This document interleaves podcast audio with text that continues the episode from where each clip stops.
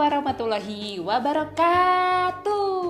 Selamat datang di podcast Keluarga Anggur. Ini adalah sebuah podcast yang temanya tentang parenting dan keluarga yang semoga hadirnya podcast Keluarga Anggur ini bisa jadi salah satu sarana untuk kita semua, untuk saya pribadi, untuk Anda-anda, para ayah, para bunda, bahkan yang belum jadi ayah dan belum jadi bunda ya. Untuk belajar bagaimana menjadi orang tua yang terbaik untuk anak-anak kita semua. Alhamdulillahirobbilalamin masih bersama dengan saya Izur di sini. Dan gimana kabarnya ayah bunda sekeluarga semua? Sehat-sehat semuanya?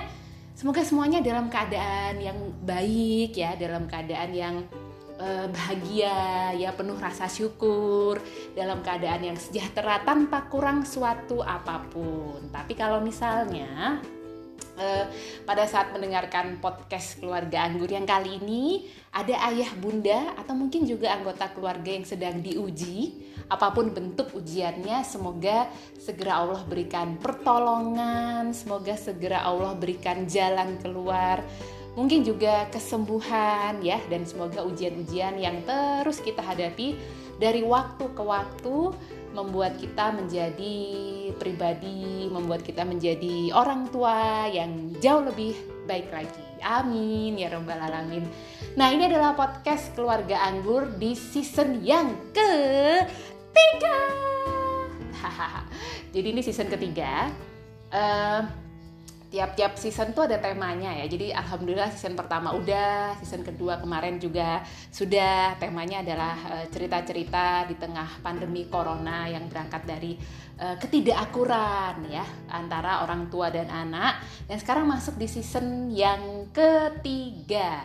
Season yang ketiga ini temanya adalah tentang sayang tapi salah. Jadi eh, bentuk-bentuk sayang yang kita berikan kepada anak-anak. Tapi ternyata kalau kita pikirkan lebih jauh lagi kita uh, buka mata lebih uh, luas lagi kita uh, evaluasi lagi ternyata justru bentuk-bentuk sayang ini justru merugikan putra putri kita nih ayah bunda. Justru uh, membawa dampak negatif tidak hanya bagi anak-anak kita yang di masa sekarang tapi bahkan sampai nanti di masa depannya bahkan sampai nanti mereka jadi orang tua seperti kita.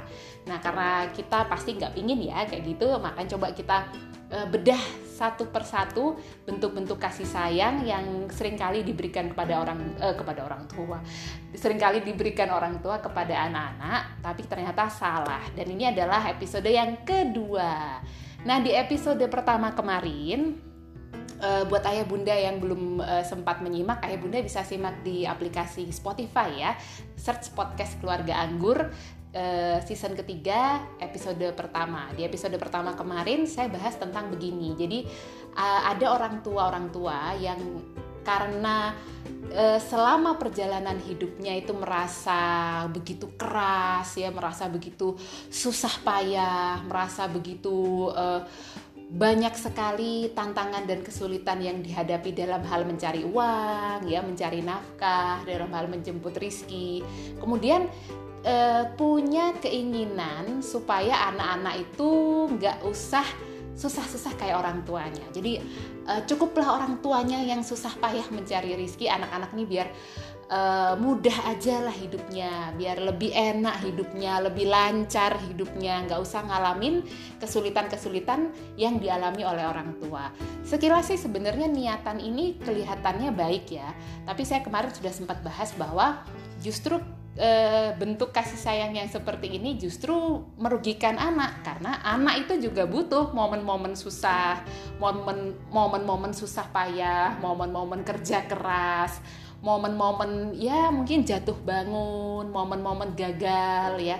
Dalam hal ini uh, dalam fokusnya atau khususnya adalah mencari uang atau mencari rizki gitu. Justru itu mereka butuhkan ayah bunda sehingga ke depannya mereka jadi pribadi yang lebih tangguh, mereka jadi pribadi yang lebih siap uh, menghadapi apa pun dalam perjalanan kehidupan mereka karena kita nggak tahu ya kita akan nemenin anak-anak kita itu sampai kapan ya dan pasti suatu hari nanti mereka akan uh, tiba di masanya mereka harus berdiri sendiri dan berjalan sendiri. Nah, kemudian ada yang menarik nih karena ada uh, salah satu uh, ayah bunda juga yang bertanya kepada saya, nanti kalau misalnya kita memberikan program-program gitu ya atau memberikan kegiatan-kegiatan untuk anak-anak yang kemudian mereka kalau mengerjakan terus kita kasih upah gitu ya sehingga mereka eh, apa ya mereka terbiasa untuk tidak hanya minta-minta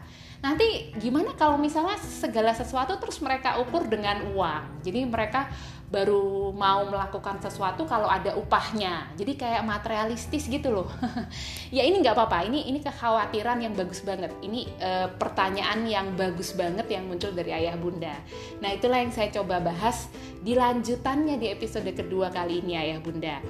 Jadi e, pertama-tama saya ingin ajak saya pribadi dan juga ayah bunda untuk membuat frame ya jadi saya sempat bahas di, di season kedua ya kalau kita itu perlu punya frame yang positif terhadap anak-anak kita sehingga frame ini nanti mempengaruhi kita dalam hal berkata-kata kepada anak-anak, mempengaruhi bagaimana kita bersikap pada mereka, bahkan mempengaruhi tindakan-tindakan kita terhadap anak-anak. Itu semua berangkatnya dari frame yang kita bentuk tentang anak-anak kita.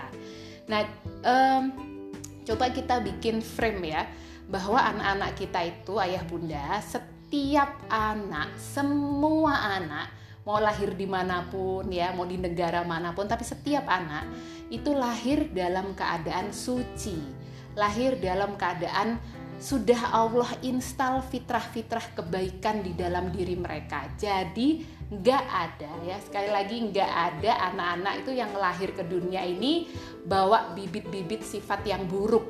Misalnya sifat apa ya pelit gitu ya atau misalnya sifat uh, boros. Itu nggak ada. Semua yang terinstal di dalam diri anak-anak kita itu adalah kebaikan atau fitrah yang suci ya Nah, andai kata dalam perjalanannya itu kemudian ada hal-hal yang ya katakanlah misalnya ada perilaku-perilaku yang nggak sesuai dengan aturan ya atau ada perilaku-perilaku yang buruk itu pasti ada pengaruh dari luar dirinya. Dari mana ya? Dari lingkungan terdekat ya, dari orang tua ya yang punya peran penting membentuk eh, anak-anak ini yang punya peran penting menumbuhkan fitrah-fitrah kebaikan ini seharusnya. Jadi uh, itu dulu frame yang harus kita miliki. Jadi gampangannya kita harus punya uh, dasar pemikiran atau bingkai ya ketika kita ngelihat anak-anak kita ini oh anak saya ini adalah anak yang baik. Ya nggak punya uh, bibit-bibit nggak punya bakat-bakat sifat-sifat yang buruk. Nah itu yang pertama. Kemudian yang kedua kalau pertanyaannya gimana kalau misalnya nanti anak kita itu tumbuh jadi uh, ini loh kayak kalau di Upin Ipin itu kayak tokoh Mail ya apa-apa itu dihargai dua seringgit. Ah, gimana kalau misalnya anak-anak kita tuh uh, apa-apa jadi upah dulu gitu? Uh, gini. Uh, kita perlu mengajarkan empat hal terkait uang ya terkait rizki kepada anak-anak kita. Empat hal itu apa aja? Yang pertama earn kemudian uh, save ya lalu spend dan sedekah. Jadi kita perlu mengajarkan empat hal ini ayah bunda yang pertama adalah kita perlu ngajarin ke anak-anak ya memberikan pemahaman kepada anak-anak tentang uh, bahwa rizki itu harus dijemput. Jadi kita nggak uh, apa ya kita ngajarin anak-anak bahwa kalau kita mau mendapatkan rizki atau dalam hal ini gampangannya misalnya mau dapat uang maka kita harus berusaha. Karena uang itu nggak kemudian jatuh dari langit ya. Nggak kemudian langsung jatuh dari ayah bunda gitu. Jadi uh, kita perlu ngajarin bagaimana caranya untuk memperoleh uang dengan cara yang halal. Kemudian yang kedua itu adalah save. Jadi gimana caranya menabung. Jadi menyisihkan uang atau menyimpan uang ya untuk ya untuk kebutuhan-kebutuhan yang kita nggak tahu ke depan kita butuh apa gitu. Siapa tahu misalnya uh, ke depan misalnya nih anak-anak kita butuh sesuatu tapi ternyata ayah bunda lagi nggak ada uang misalnya. Nah itu uh, uang yang ditabung bisa dipakai.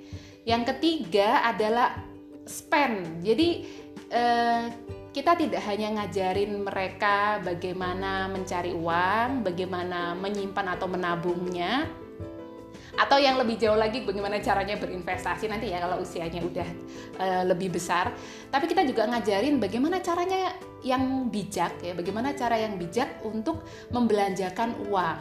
Dan yang terakhir ini juga bagaimana caranya kita dengan harta yang kita miliki, dengan uang yang kita miliki, jangan lupa itu ada hak orang lain juga, ada hak-hak orang-orang yang membutuhkan yaitu dengan cara bersedekah. Jadi empat hal ini tuh penting ayah bunda untuk diajarkan ke anak-anak sehingga ke depannya mereka tuh jadi manusia yang uh, punya pemahaman yang baik tentang uang ya kemudian punya uh, pemahaman yang baik tentang bagaimana menabung bagaimana ya mungkin ke depannya berinvestasi misalnya kemudian uh, punya pemahaman yang baik tentang bagaimana cara saya membelanjakan uang saya.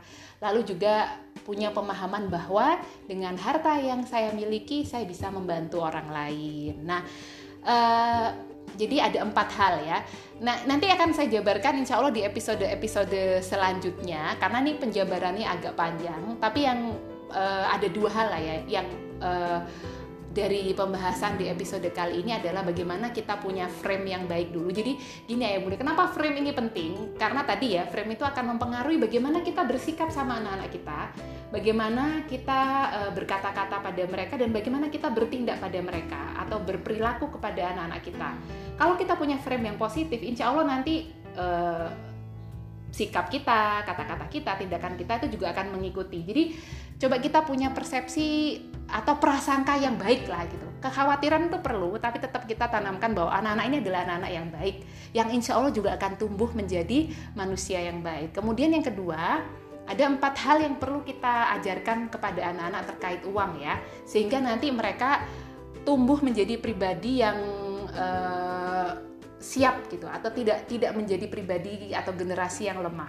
Jadi yang pertama adalah bagaimana cara memperoleh uang dengan cara yang halal. Kemudian yang kedua bagaimana uh, menyimpan uang untuk kebutuhan-kebutuhan yang tidak terduga mungkin atau kebutuhan-kebutuhan yang uh, di masa yang akan datang. Kemudian yang ketiga bagaimana membelanjakan uang dengan cara yang bijak dan yang keempat adalah bagaimana berbagi dengan orang lain terutama dengan mereka-mereka yang mungkin tidak seberuntung anak-anak kita.